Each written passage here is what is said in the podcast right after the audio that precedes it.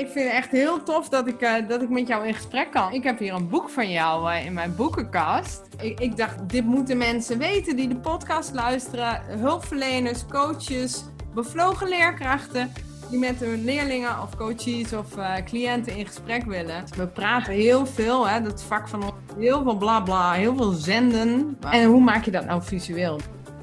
Welkom bij de podcast van Inspire to Teach, waar leren inspireert. De podcast voor bevlogen onderwijzers, hardwerkende hulpverleners, nieuwsgierige ondernemers en andere mooie mensen die geïnteresseerd zijn in mindsets, mindfulness, motivatie, mentale veerkracht en persoonlijke ontwikkeling. Mijn naam is Mariska Bos, ik ben jouw host en vandaag ben ik in gesprek met Adinda de Vrede. En misschien ken je haar niet, maar misschien ken je haar boeken wel. Teken je gesprek over faalangst, teken je gesprek over gedrag, teken je gesprek over werkhouding. Kortom, hoe maak je de zaken visueel? Een heel praktische, mooie podcast als je het mij vraagt. En uh, ja, blijf luisteren, want helemaal aan het einde heb ik nog iets voor je gewoon voor de leuk. Zou ik nu ook nog iets moeten zeggen over de geluidskwaliteit en dat het niet optimaal is en met Zoom en dat het een beetje gek klinkt af en toe? Nee, we snappen ze wel. Ja, denk je? Ja, dat denk ik. Nou, ik heb uh, in deze podcast een hele speciale gast. Iemand die met de pootjes in de klei staat, die trainingen geeft de uh, bedenker, ontwikkelaar en schrijfster van het boek Teken je gesprek. En ze is vast nog veel meer. Ze gaat zich straks uitgebreid aan je voorstellen. Maar ik begin elk gesprek met dezelfde vraag. Welke leerkracht heb jij gehad en vergeet je nooit meer en waarom? Ik heb op een Montessori-school gezeten. Sorry school doet het er niet zo heel erg of iemand moet het heel bond maken. Of iemand vreselijk leuk is of niet. Want je, je bent natuurlijk behoorlijk zelf bezig ook. Dus ik heb niet echt één leerkracht waarvan ik zei, ah, nou dat was nou fantastisch, maar wel allerlei dingen waarvan ik denk, dat vond ik heel fijn, dat ze dat met ons deed of dat hij dat met ons deed. Wat ik bijvoorbeeld heel erg fijn vond, dat wij een meester hadden, dat heette toen nog klas 6 die heel veel met ons zong. We hadden een moeilijke klas met veel toestanden, maar als we zongen, dan waren we één. En dat was zo heerlijk. En hij, hij gaf ons ook, ook het gevoel, en volgens mij was dat ook wel zo, dat we heel aardig konden zingen. En ja, dat, dat gevoel dat we met z'n allen daar aan het lukken waren, weet je, dat, dat wij, dat het lukte. We waren dan een moeilijke klas, maar dat lukte met z'n allen. Dat vond ik bijvoorbeeld heel erg fijn. En um, ik, op een Montessori-school, als een Montessori-school goed werkt, mag je je eigen initiatieven doen. Hè? En dat vond ik ook altijd heel fijn. Als ik dan bijvoorbeeld een toneelstukje bedacht had, dat ik dan zomaar leerlingen mocht vragen: gaan jullie mee? Gaan we het oefenen? En dat je dat dan mocht gaan doen, weet je wel? Van dat soort dingen. Wauw, ja, dan zeg je al twee hele mooie dingen. Hè? Aan de ene kant is het het stukje ja, dat dingen wel lukken. Dus uh, ja, je hebt vast gehoord van, uh, ik ben, jullie zijn een moeilijke klas of zo. Ja. Hè? Want dat is nou, niet nou, nou. Ja, Het was ook de zoveelste leerkracht die daar kwam. Ja, ja en, en dat kan wel waar zijn, maar ik weet ook niet of je dat ook op die manier moet gaan communiceren met kinderen. ja, en, uh, ja, en het tweede is natuurlijk een stukje vrijheid om ook de dingen doen, te doen die je heel interessant vindt. Ja, precies. Ja, Ben, je nog steeds een, ben je nog steeds een podiumbeest? Nou, ik heb wel, voordat ik echt cursussen gaf, was ik inderdaad aan het zingen. En dan echt ook wel op podium. Nou, gewoon vrij klein allemaal hoor.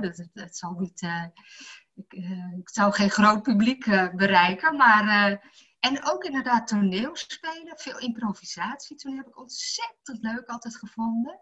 Ja, maar het, sinds ik cursussen geef, het lijkt wel alsof het toch ook een soort behoefte was om ja, iets uit te dragen. Gewoon dat. En, en sinds ik dat uh, ja, zeg maar podium gevonden heb in cursussen geven en boeken schrijven, uh, is die, ja, dat verlangen niet op die manier meer. Hoeft dat niet per se. Ik vind het leuk, nog steeds leuk hoor.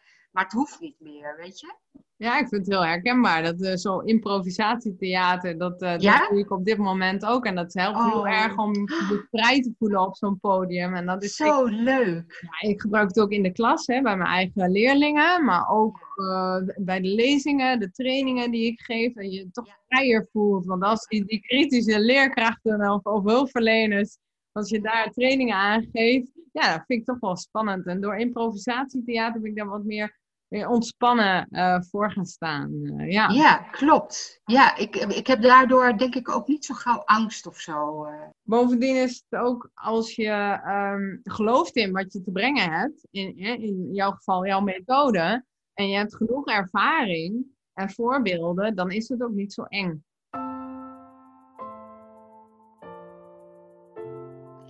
opgeleid als juf.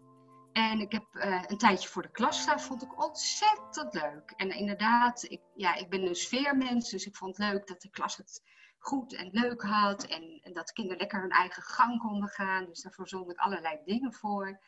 En op een gegeven moment ben ik ook zelf weer op Montessori school uh, gaan werken. En dat was eigenlijk vooral als remedial teacher. En dat was helemaal aan het begin. Want eigenlijk was het dan zo dat je de deur opendeed van een kast en er lagen allerlei spullen. dus het was een, een orthotheek was ver daar vandaan. Dus dan ben ik lekker gaan indelen en zo. En ja, en toen, dat wist ik altijd al. Maar ik vond het altijd leuk om met kinderen te werken waar iets mee was. Weet je, ik, eigenlijk is mijn diepste verlangen, denk ik, om een ander zijn geluk te laten vinden. Zijn levensgeluk. En dan niet als heel groot woord, maar gewoon dat je tevreden en prettig door het leven gaat en wel wat kan hebben. En ja, de eerste jaren denk ik dat ik dat vooral deed met kinderen te helpen met leerproblemen. Want daar kunnen kinderen erg ongelukkig van worden. Maar als je ze ja, kan helpen om, om ja, te laten zien dat zo erg is het ook allemaal niet. En, en ook dat heel veel dingen best wel te snappen zijn of op te lossen zijn. Als, het je, als je je eigen manier vindt. dat, dat vond ik gewoon heel erg leuk. En gaandeweg vond ik een manier om uh, ja, ook kinderen met faalangst te helpen. En daar werd ik nog vrolijker van. Want ik dacht, oh nou ben ik nog veel directer bezig. Niet via de leerproblemen, maar gewoon direct, zeg maar. En uh, ja, daar heb, heb ik me eigenlijk steeds verder in ontwikkeld. Dat, dat, ja, wat ik zeg, ik, ik, dan dacht ik, ja, daar ben ik echt met de kern bezig. Waar, wat ik gewoon belangrijk vind. Dat, dat kinderen tevreden kunnen zijn met zichzelf en toch ook de ambitie kunnen voelen van, oh, daar wil ik me in verbeteren. Een soort mengelmoes daarin. En uh, nou, toen op een gegeven moment uh, dacht ik, ja, weet je, al dat gepraat, dat, dat is ook niet altijd zo handig. Ik had wel al met motoriek, ik had een, een gedaan dat je motorische achterstand dingen kon verhelpen. Maar daar merkte ik dus, dus dat ik ook met faalangst, hè, dat faalangst ook vaak in de motoriek... Uh, motorische dingen. En dat ik heel direct dus kinderen kon helpen van ja, maar als je iets nog niet kan, dan kan ook in kleine stapjes. En elk klein stapje is maar een klein stapje. En hè, dan, als je één stapje hebt, heb je alweer één stapje gedaan, dan ben je ook weer dichter bij je doel. En dat ik zag dat ze daar helemaal van opbloeien. Van, oh, ik hoef het helemaal niet meteen te kunnen. Weet je, het is ook vaak zo de verwachtingen en zo. Dus dat vond ik heel leuk. En toen ben ik een opleiding, gedaan voor, uh, opleiding gaan doen voor uh, speltherapeuten. Omdat ik dacht, ik moet iets meer hebben dan alleen maar praten. want ik praatte ook wel met kinderen van gescheiden ouders die daar problemen mee hadden. En daardoor niet goed konden leren of zich niet prettig voelden. En nou, dat heeft me heel erg geholpen om ehm, met een, een, zandtafel in mijn kamertje met duplo-poppetjes. Het was een hele milde vorm, want speltherapie gaat natuurlijk heel ver, maar ik deed het vrij laagdrempelig en, en kleine dingen. Uh, maar dat werkte zo ontzettend goed dat ik dacht, ja, dit is gewoon een mooie mix zo. Dan kan ik op allerlei manieren kan ik kinderen helpen. maar toen verhuisden we naar het noorden. Uh, ik woon nu in Noordoost-Groningen. En um, ja, ik ging dus weg bij die school. En toen kwam ik op een middelbare school terecht. Ze hadden gevraagd of ik daar dyslexiebegeleiding wil doen. Nou ja, ik ben zo'n Pippi Langkous. Ik, ik, dacht, nou ja, weet je, ik kan Frans, Duits en Engels. Dat is vast wel meer dan die eerste klasses. Dus dat komt wel goed. en uh, nou, dat vond ik inderdaad ook hartstikke leuk. Wat een leuke uitdaging. En, uh, maar ja, met pubers werken was wel even anders. Maar goed, ze kwamen er ook achter dat ik ook wel wat met faalangst kon. En uh, nou, zou jij daar dan wel wat mee willen doen? Maar ik dacht, ja, hoe ga ik dat nou weer aanpakken dan? Want ik wist al, praten alleen, dat, dat werkt gewoon niet goed. En toen is eigenlijk mijn eerste schabloon uh, ontwikkeld. Dat, wat we, het faalangstboek, het tekengesprek over faalangst. En dat is het eerste schabloon wat ik gemaakt heb. En uh, ja, dat uh, is op gebaseerd dat ik dacht, ja, weet je, ik kan wel praten. Maar, want dat deed ik ook wel. Maar dan kwamen ze de volgende week en zeiden, nou, heb je nog nagedacht over waar we het over zijn, hadden? Oh, nou, uh, we hadden het ook weer over gehad, weet je wel. ik dacht, nou, dat schiet niet op. Dan dacht ik dat we een fantastisch gesprek hadden gehad. En uh, dus toen dacht ik, nou ja, dan ga ik het maar optekenen. Maar ik dacht, nou, ik ga optekenen wat zij zeggen. En dat is denk ik de geboorte van tekengesprek geweest. Dat ik niet optekende wat ik zei, maar wat zij zeiden. Ja. En, en dat, heb ik, dat heb ik toen ook in dat faalangstschabloon gemaakt. Wat we overigens nu het denkschabloon zijn gaan noemen. Omdat het gaat eigenlijk over alles wat je denkt. Mm. Dus ook faalangstige gedachten. Ja. Nou ja, en dat werk doe ik nog steeds. En ik werk ook aan gedragsdingen en kinderen met motivatieproblemen. Ja, kan zo gek eigenlijk niet zijn. Maakt mij niet uit. Het is een beetje uit de hand gelopen, hè? ja, ja. ja, maar dat past wel bij mij. Het past wel bij mij om. Ik, ik, ik, ik begrens mezelf niet zo.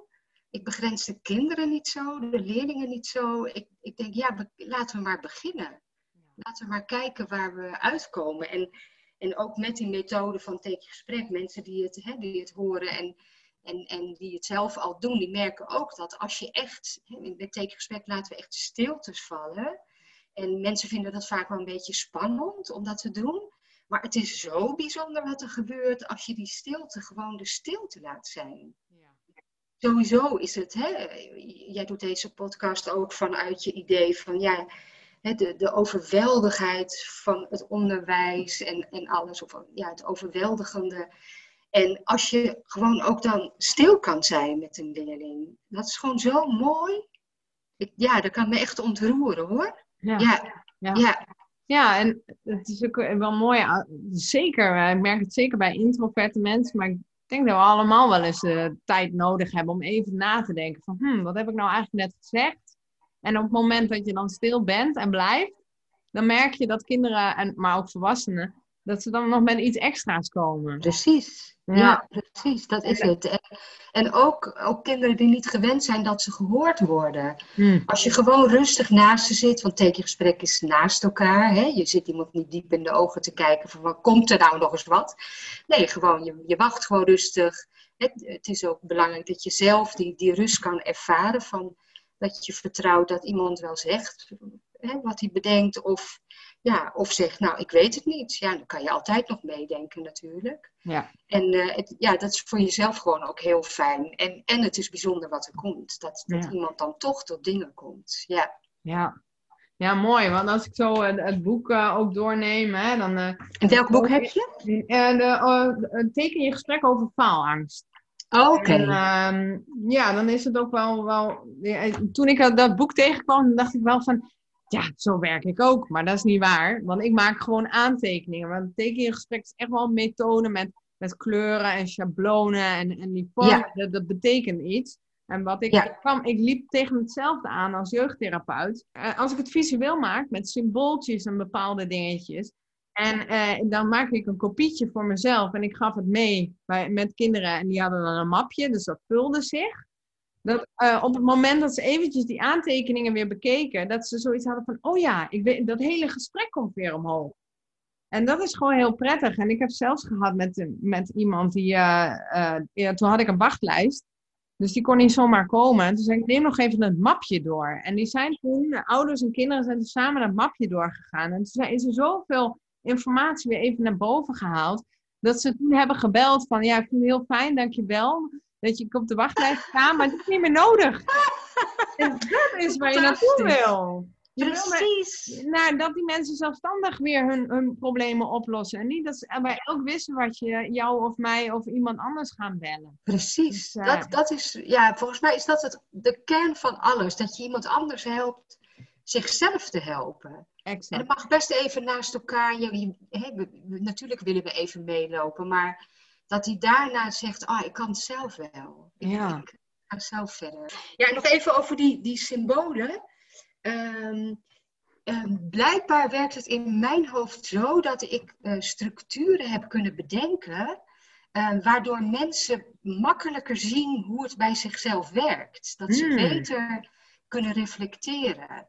En, en dat is wel de meerwaarde van. eh, hè, want optekenen werkt sowieso. Ja. Dat heb ik ook aan het begin gemerkt. Hè, ik begon ook zomaar wat te tekenen, zelfs ook gewoon maar met een pen zonder kleuren. En daardoor werd ik al gestimuleerd om verder te gaan. Maar nu ik het nog verder ontwikkeld heb, merk ik dat waar ik vroeger misschien tien gesprekken nodig had, is nu maar vijf of zo, weet je? En dan hebben ze het al door wat er. En dat komt door die structuren. Dat mensen daardoor makkelijker kunnen zien wat ze doen. Want bij, bij bijvoorbeeld dat denkschabloon wat jij hebt, ehm, daarmee kunnen ze zien dat als je een rode gedachte hebt, hè, dat is de niet helpende gedachte, dat het directe invloed heeft op je emoties. Want dat geeft een gevoel. Als ik denk, ik kan het toch niet, ja, dan ga ik mij moedeloos voelen. Of verdrietig. Of, en dat is bij iedereen persoonlijk, hè, wat, hoe je je dan voelt. En ehm, doordat je dat zo ziet en dat je dan ook direct ziet in het, in het figuur van, oh ja, en dan krijg ik ook nog een slechter resultaat. Want ja, rekenen, het is dan niet mijn beste hè, kant. Maar door al die gedachten en mijn moedeloosheid en, en verdriet en boosheid en weet ik wat allemaal, ja, kan ik ook niet zo goed nadenken. Dus doe ik het nog slechter. Nee, en je doet niet eens de moeite, want ja, je weet toch van het wordt hem niet. Ja, precies. Bij zo iemand, ja, die, die denkt, nou ja, laat maar, het wordt toch alweer, het lukt me toch alweer niet. Zo hebben we bijvoorbeeld in gedrag, is er een ketting van gebeurtenissen. En dan kan je helemaal uittekenen, wat is er nou precies gebeurd? En wat dacht je op elk moment? En wat voelde je? En waar had je het anders kunnen doen? Zie je een moment waar je het anders had kunnen doen?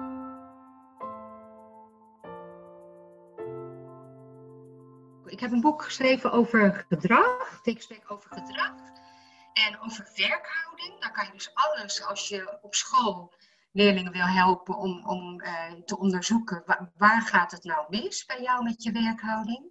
Dan kan je dat heel goed gebruiken. Of kinderen die geen motivatie hebben. Dus echt tot en met ja, basisschool. Ongeveer leeftijd vanaf 8, 9. 8 is een beetje, ja, weet je, soms valt het wel goed en soms niet. Soms zijn kinderen nog te jong, zeg maar, in hun hoofd, hè, om het abstract te bekijken. En, ehm, en nu is dus het boek over eh, gedachten. Tekensprek over gedachten. En eh, ja, dat, dat, dat, eigenlijk ben ik begonnen te schrijven in eh, coronatijd. Dus dat was wel heel interessant. Want wat waren mijn gedachten over, eh, ja, over angst kan je gedachten hebben. En over, eh, ja, nou ja, je kan over alles gedachten hebben. Ja, ik heb een keer bijvoorbeeld een gesprek gehad met een autistische jongen. Die vond de, de voordeur te klein van de school. Nou, dat mocht, heeft hij allemaal aan me mogen uitleggen. Wat is er dan allemaal zo vervelend aan? En daar was daar boos over, verdrietig. En bla. Nou op een gegeven moment zei ik, ja, dit is nou de derde week. Dan praten we al over de, over de voordeur die te klein is. En die voordeur gaat niet veranderen. Eh, Tenminste, aan dat jij niet gaat, eh, een bouwploeg gaat bestellen oh, hè, op, op jouw kosten. Dan moeten we ook nog vragen aan de directeur of dat mag. Ja, ik zei, nou ja, dat mag allemaal. En toen, normaal werk ik heel erg met rondjes, maar toen maakte ik van die voordeur is te klein, daar deed ik een vierkant omheen. En dan komt er eigenlijk een soort blok te staan. En hij zat te kijken en ik, ik, terwijl ik dat tekende, zei ik, ja, en die voordeur blijft zo klein. En dat vind jij te klein. Maar dat blijft zo. En je mag er boos over zijn, er verdrietig over zijn, je mag er van alles over denken. Maar de voordeur blijft zo. En toen was ik stil. En toen zat hij daar en te kijken naar het papier. Hij zat naast mij natuurlijk te kijken naar papier. Met al zijn rode gedachten en al zijn rode gevoelens. En het blok van de voordeur is te klein. En toen zei, zuchtte hij diep. Hij zei, ja, gaat het niet veranderen? Hè? Ik zei, nee. Ik maar ik heb wel een idee voor jou. Want het enige wat je kan veranderen is jouw ge- eigen gedachten. Daar kunnen we samen naar op zoek gaan. Wat kun je anders te overdenken? Ja, mooi. En, eh, en, en hoe ging dat met hem? Heeft hij de strijd tegen de deur een beetje... Hij heeft het er daarna niet meer over gehad. Dus het gaat ook om iemand de ruimte geven. Vanuit mindfulness weet je dat natuurlijk ook. Je, je moet wel voelen wat, je dan, wat er dan is. Wat is er dan? En, en in teken gesprek geven we daar echt ruimte voor. Deels een oplossingsgerichte methode, maar ik, eh, ik weet ook vanuit ervaring dat je ook aandacht moet besteden aan wat je dan niet prettig vindt. En waarom het niet goed gaat. En, en dat dat ook soms, al is het maar psychisch, zijn plek moet hebben.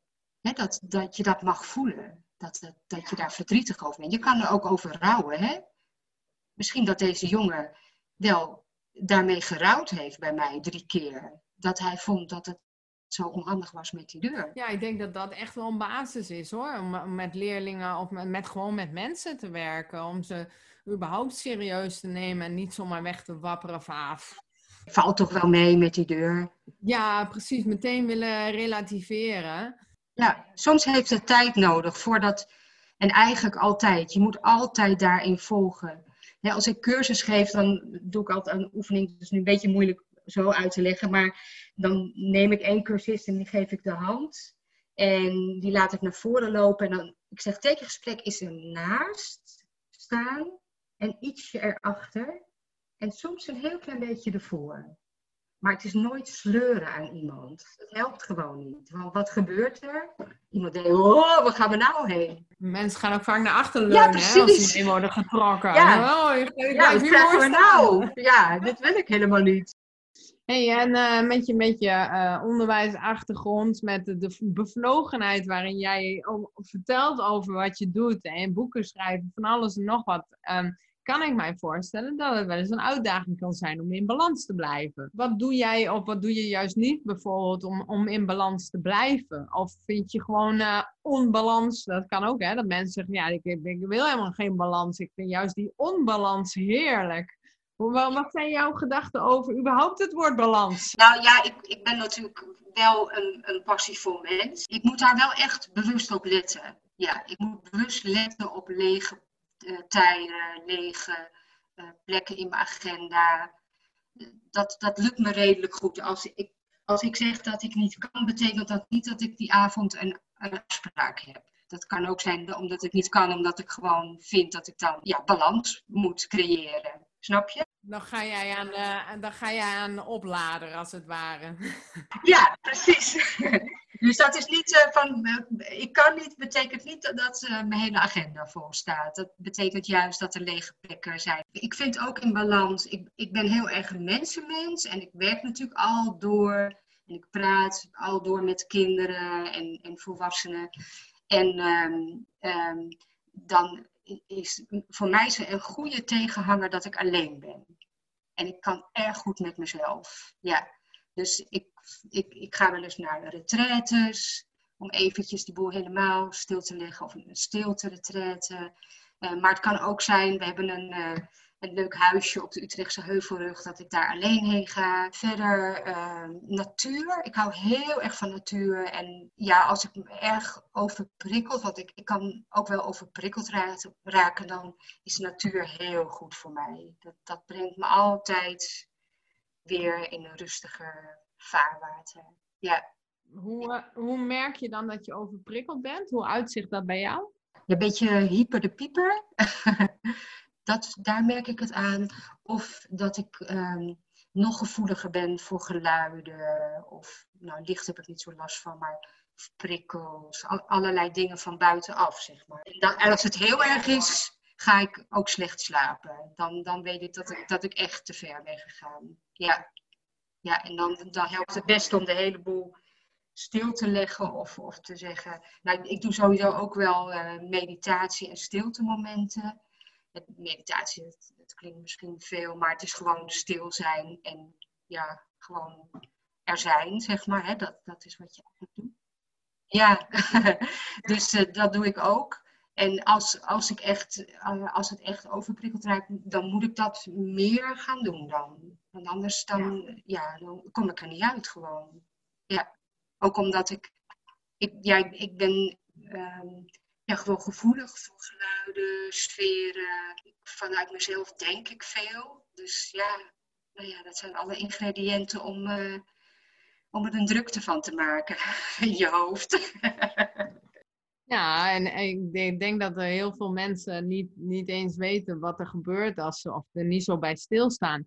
Wat er gebeurt als ze zelf overprikkeld zijn en dat je dat herkent. Hè? Ik heb dan ook wel eens van op het moment dat ik mijn man een irritante gast ga vinden, heeft dat niets met hem te maken. Ja. Dat is echt dat ik dan denk van, ja nou schiet nou eens op of ruim nou de boel eens op of oh, en op dat soort gedachten, dan weet ik al, oh ja, Mariska heeft even rust nodig en dan ga ik liever even alleen de hond uitlaten of ja, even wat langer in bad of, of eh, gewoon even op bed liggen en ehm, ja, naar de wolken kijken eh, als ik in de tuin zit, dat soort dingen. Maar je moet het wel herkennen natuurlijk, want anders blijf je doorgaan, want we moeten zoveel van onszelf en dan kom je in dat stukje disbalans terecht en voordat je het weet, Ja, maar ik heb het dus ook vanuit enthousiasme. Dus ik, ik moet het niet eens per se, maar ik oh, wat leuk. Nou, dat ga ik ook doen. jij dat? Ja, heel herkenbaar. Oh, dan heb ik weer iets bedacht wat ik met de klas wil doen. Of een, een of ander project. Of een, een, ja, of, een, een of andere opleiding waar ik mee bezig ben. Of een training die ik zelf maak. Daar kan ik zelf ook super enthousiast over zijn. En dan daarvoor zitten en dan maak ik een mooie presie en werkboeken en weet ik veel wat. En dan, komt er, dan gaat er zo'n hele stroom. Je kent het wel, zo'n creatieve stroom. En dan eigenlijk dan weet ik al wel van, oh ja, dan word ik onrustig op een gegeven moment. Een beetje ook fysiek, eh, hè, mijn ogen gaan prikken, mijn schouders gaan pijn doen of zo. Of zo'n vage hoofdpijn die eraan komt zetten. Maar die ik dan nog heel even negeer, want het is zo leuk. Dat is, het is precies dat, want het is gewoon ook zo leuk. En toch moet je jezelf ook eh, ja, de rust gunnen, hè? Ja. Ja. ja, ik zie dat ook heel veel bij, bij leerkrachten. Eh, dat ze dan ook nog s'avonds nog even bezig zijn. En eh, nou ja, ik, zit bijvoorbeeld ook op Instagram en er zitten heel veel leuke leerkrachten. Die, die van alles maken voor de klas. Nog even op Pinterest en, eh, en nog even op, op, op allerlei dingetjes. Of die kom je weer al om half tien s'avonds op Facebook tegen. Want dan hebben ze weer een vraag en iedereen reageert erop. En het is allemaal heel leuk. Maar het is wel weer voor het brein allemaal informatie wat verwerkt moet worden. En de een die, die is wat minder prikkelgevoelig dan de ander. Maar ja, toch. Maar Ik denk dat in ons vak, omdat we het met mensen te maken hebben, het is een fantastisch vak, dat we onszelf zeker in de gaten moeten houden. Wat ik ook denk is dat je, ehm, wat ook helpt om, om rust te houden, ehm, is ook een bepaalde structuur bedenken. Van je dag of hoe je werkt Ja. en wanneer je stopt. En weet je dat je, als je die structuur er eenmaal in hebt, dan helpt dat. Als je weet dat je, nou, na half negen doe ik dat gewoon niet meer, weet je. En aan de andere kant geeft het me ook wel rust om daar ook niet heel strak, want dat is ook weer zo'n toestand, weet je. Ik hou ook wel van een bepaalde flexibiliteit, maar ik merk ook eh, dat een bepaalde rust, bijvoorbeeld ik was vandaag op school en ehm, ik heb wat, heel wat nieuwe leerlingen gekregen en ik heb vanochtend even, voordat ik begon, een goed rooster gemaakt. Anders ben ik altijd haastig en denk, oh, heb ik wel genoeg tijd nog voor die dan die helemaal aan het einde staat of zo. Of, en nu had ik een rooster en dan denk ik, oké, nou, dan heb ik, ik weet in ieder geval dat iedereen krijgt tijd. En, en ik ben wel een beetje bij de ene ietsje onder de tijd gebleven en de ander boven de tijd. Want dat wil ik dan ook weer. Dan, daar zou ik ook weer zenuwachtig van worden als ik dan precies dat moet doen, weet je wel? Maar een soort van vrijheid binnen een bepaalde structuur. En eh, dat, ja, dat, wat kun je nou als het ware een beetje automatiseren. Maar eh, want ja, bepaalde structuren geven eigenlijk ook wel weer vrijheid. Omdat je er niet zoveel over na hoeft te denken. En niet allemaal stress of, of achter de feiten aan gaat lopen. Dat gevoel. Ja, nou mooi. Nee, het is heel belangrijk dat wij heel goed voor onszelf blijven zorgen. Want als jij eh, energiek voor die klas staat of, of eh, met mensen werkt met wie je werkt, ja, dan, dan dat is de helft van het werk. Want er zijn echt veel leerlingen die ik als jeugdtherapeut heb gesproken, die wel een beetje last hadden van de leerkracht, omdat die niet lekker in zijn of haar vel zat. En dat is ja, met name omdat ik met heel veel gevoelige en hoogbegaafde kinderen werkte. Dat heb ik tien jaar gedaan en eh, ja, nu, nu werk ik het liefst met mijn collega's.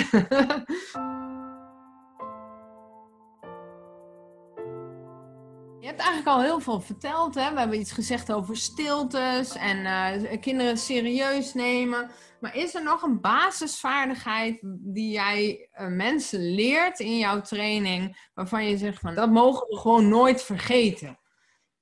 dat je je oordeel aan de kant kan schuiven. Er zijn natuurlijk mensen, dus je kan niet zeggen je mag niet oordelen, want dat, dat gaat vanzelf. Maar dat je het dan minstens aan de kant kan schuiven. Ja, ik heb zoveel goede gesprekken gehad doordat ik dat deed. Ik, ik werk op een middelbare school, dus leerlingen vertellen mij wel eens over ja, ik, uh, ik drink in het weekend terwijl ze 14 zijn. Of ik, uh, ik gebruik wel eens drugs of ik wil drugs gebruiken. En ik noteer het gewoon. Ik, ze zeggen het dan meestal bij rood. Hè? Als ik dan vraag, nou wat vind je dat er niet goed gaat? Want dat is het eerste gesprek. Hè? Wat gaat er goed en wat gaat er niet goed? En dan zeggen ze bij rood. En ik voel dan ook dat het belangrijk is dat ik het even zo laat. Dat ik het gewoon opschrijf. En uh, het mooiste verhaal heb ik wel. Zal ik dat vertellen van een jongen die. Ja. Uh, ja. nou, ik was aan het praten met een jongen. En uh, nou, die, die had zichzelf aangemeld, moet je nagaan. Een jongen van 14. En hij had zich aangemeld van dat hij blokkeerde bij toetsen. En, en toen op een gegeven moment kwam de, de mentor kwam weer van ja, is er al plek? Want hij stond op de wachtlijst. Want hij heeft weer gevraagd of hij mocht komen. Nou, als een jongen van 14 zegt of hij weer mag komen, dan krijgt hij meteen voorrang. dan denk ik, nou, dan is er wat belangrijks aan de hand. Hè? Dus uh, ik, uh, ik haalde hem op uit de klas. En nou, ik begon dus met van, nou, ik teken op de gesprekken. En teken jij vindt dat er goed gaat en wat jij vindt dat er niet goed gaat. Ik legde de kleuren uit. Nou, waar wil je mee beginnen? Nou, meestal dat soort kinderen willen dan met rood beginnen, want het zit ze zo hoog. En dan nou, vertellen die allemaal wat er niet goed ging. Nou, er kwam heel veel op het papier, waaronder inderdaad, ja, ik vind dat ik uh, geen grens, ik kan, ik kan geen grenzen houden. En ik vind mezelf eigenlijk grenzeloos. En ik ben eigenlijk nergens bang voor. En ik denk over om drugs te gebruiken. En ik uh, drink in het weekend. Nou ja, en nog allerlei andere dingen. Ook over dingen van thuis en van school. Nou, uiteindelijk gingen we kijken van, nou, wat gaat er allemaal goed? Nou, daar kwamen ook wat dingen. Ik moest wel een beetje helpen. Want niet alles uh, wist hij zo van wat er goed ging. Maar ik probeer altijd een balans daarin te krijgen. Hè? Dat de groene dingen, wat er goed gaat, dat, al is het maar in bolletjes, hè, want ik teken alles in bolletjes op, dat dat ja, gewoon goed kan concurreren met wat er niet goed gaat. Nou, daarna had ik bij de tekening leg ik voor hem en dan komt de sneeuwte en ik zei, nou, kijk er maar eens naar, zie jij? Ja, zei hij, ja, ja, dat is wel heel veel en dat vind ik eigenlijk helemaal niet, uh, vind ik eigenlijk helemaal niet goed. En mevrouw, mag ik u iets vragen? Ik zei, ja hoor, vraag maar. Hij zegt, als ik nou, als, als u nou mijn moeder was, zou u het dan goed vinden dat ik alcohol dronk in het weekend? Ik zei, nou, nee, dat, zou ik niet goed vinden. Dat jij dat van, ik uitleg over hersenen. En hij wist al heel goed wat hij wilde worden. Ik zei, nou ja, je hebt al je hersencellen nodig. Hè? En als je nou zo jong al begint met drinken, dat is gewoon niet goed voor jou.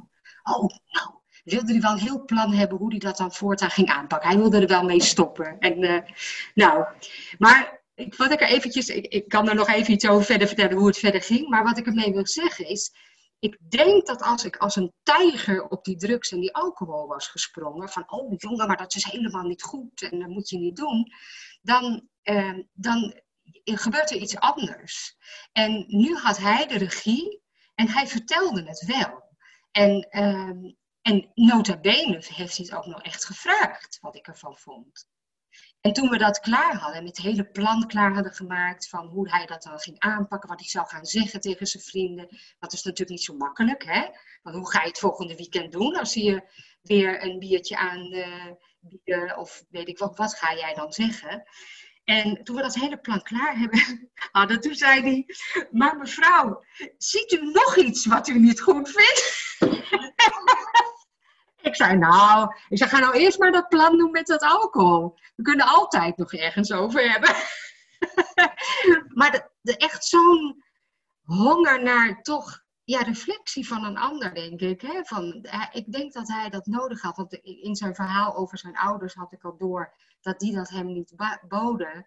Dus um, hou het kort dan. Ga niet een hele preek of zo vertel gewoon. En, neem iemand serieus in, in, in, in zijn, wat hij graag wil weten. Dat doet mij weer denken aan een voorbeeld dat ik met mijn, uh, met mijn klasgroep 8 hebben we het ook over persoonlijke leerdoelen. En wat wil je wat, waar wil je nou naartoe? Hè? Sommige kinderen weten al van alles. En anderen, kijk, het kan gewoon zijn, ik wil leren jong leren. En dat ga ik op korte termijn leren. Maar het kan ook iets heel groots zijn. En er was een jongen, die had ik in de klas en die wilde miljonair worden.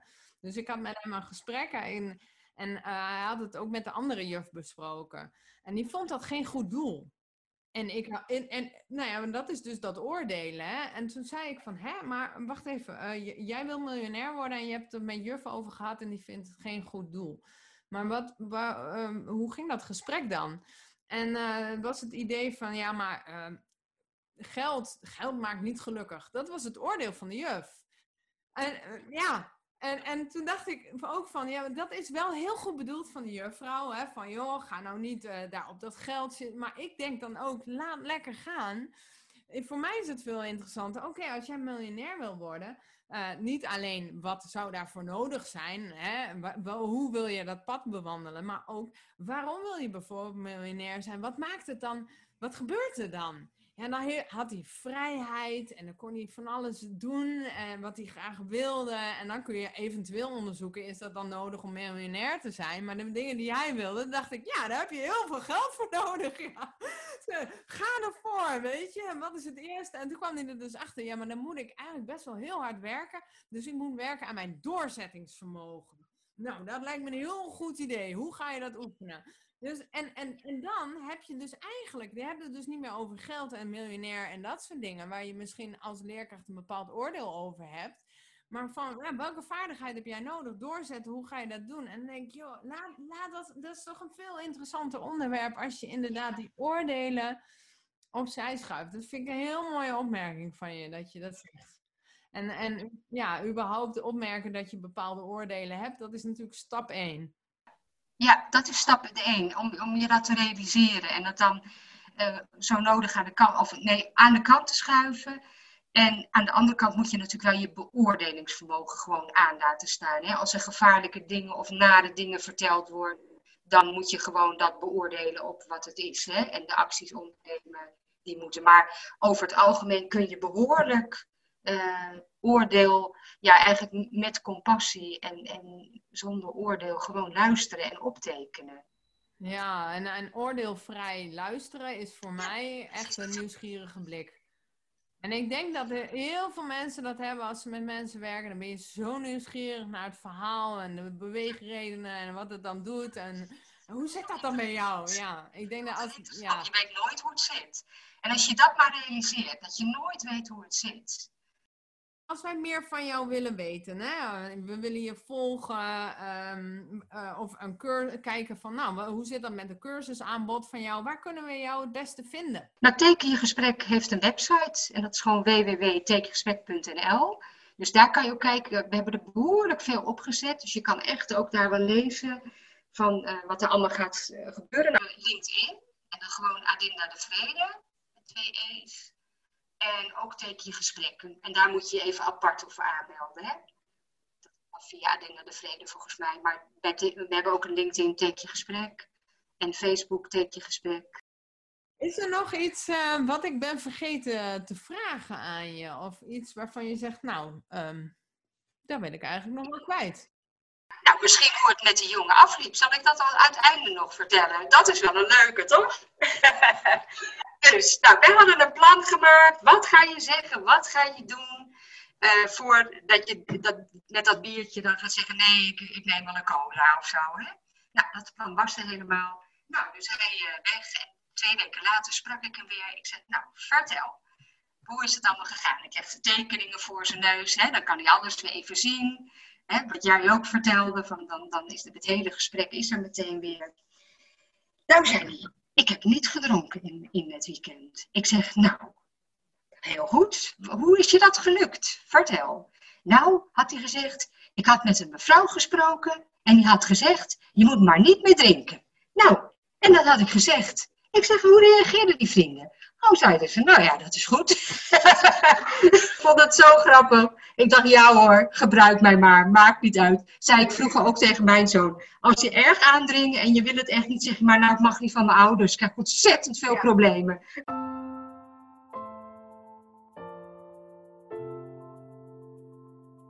Dan zijn we nu aangekomen bij het einde van de podcast. En dat doe ik eventjes alleen omdat tijdens het gesprek met Adinda de verbinding dusdanig slecht was en het geluid zo matig dat ik uh, nou ja, heb besloten het maar even zo in te spreken. Ik wil afsluiten met de kans die je kunt maken om te winnen. De 55 positieve hulpkaarten helpende gedachten. En ik eindig met wat bloopers. Want ik hoor wel eens dat mensen zeggen: Yo, die podcast, wat rolt dat er gewoon makkelijk uit? Dat doe je dan maar even zo. En, en misschien lijkt dat zo. Maar in werkelijkheid is dat natuurlijk niet zo. Ik heb van die dagen dat ik uh, van alles heel makkelijk eruit rol. En de andere keer moet ik uh, om iets over te kunnen brengen, het soms wel vijf keer overdoen. Of dan zeg ik dingen waarvan ik denk: why? Waarom zeg ik dat zo? Dus vind je dat leuk? Denk je van: hé, hey, maar uh, hoe gaat het dan een beetje? Luister dan de bloopers aan het einde. Maar als jij kans wil maken op die 55 positieve hulpkaarten van Adinda. Dan kun je kijken naar de show notes. In de omschrijving van deze podcast vind je een link. Klik daarop en laat je gegevens achter. En ja, ik moet je adres en postcode en zo hebben. Die verzamel ik. Ik ga in januari dan kijken wie heeft gewonnen. En dan stuur ik gewoon weg de helpende kaarten naar je toe. Zo simpel is het. Dus klik op de link in de show notes. Wil je, heb je geen interesse? Luister dan nog even naar de bloopers. En ik wens je een hele fijne dag. Tot de volgende keer. En vandaag heb ik wel een heel bijzondere uh, ik woon in het prachtige Twente. Oh, de foute intro. Oh, wat wil ik nou zingen dan? En dan ben ik helemaal de draad kwijt. Helemaal van het padje. Helemaal van padje. Opperjuf van Inspart... Nee, ik moet dat gewoon niet meer zeggen. Mijn naam... Nee. Ik ben jouw host, Mariska Bos. En we gaan er weer een mooi... wat wil ik nou zeggen? Kracht... Lijkt goed. Schrijf het hem op dan. Ja, daar heb ik hier opgeschreven. En weer knippen, weer plakken en dan komen we erbij. Vind je dit nou een leuke podcast? Laat het mij gewoon even weten. Hè. Volg me op Instagram, zoek me op Juf Mariska. En eh, laat even een berichtje achter van... Goh, ik waardeer het dat je elke keer weer de moeite neemt om een podcast in elkaar te maken. En wat je er eigenlijk uithaalt. Lijkt me leuk. En wil je nou niks missen? Helemaal niks? Nou, dan moet je je echt even inschrijven voor de gratis inspiratiemail. Ga naar de website www.inspiretoteach.nl en daar vind je op de homepagina een knop waar je je kunt inschrijven. Ik hoop dat je een hele fijne dag hebt en tot snel!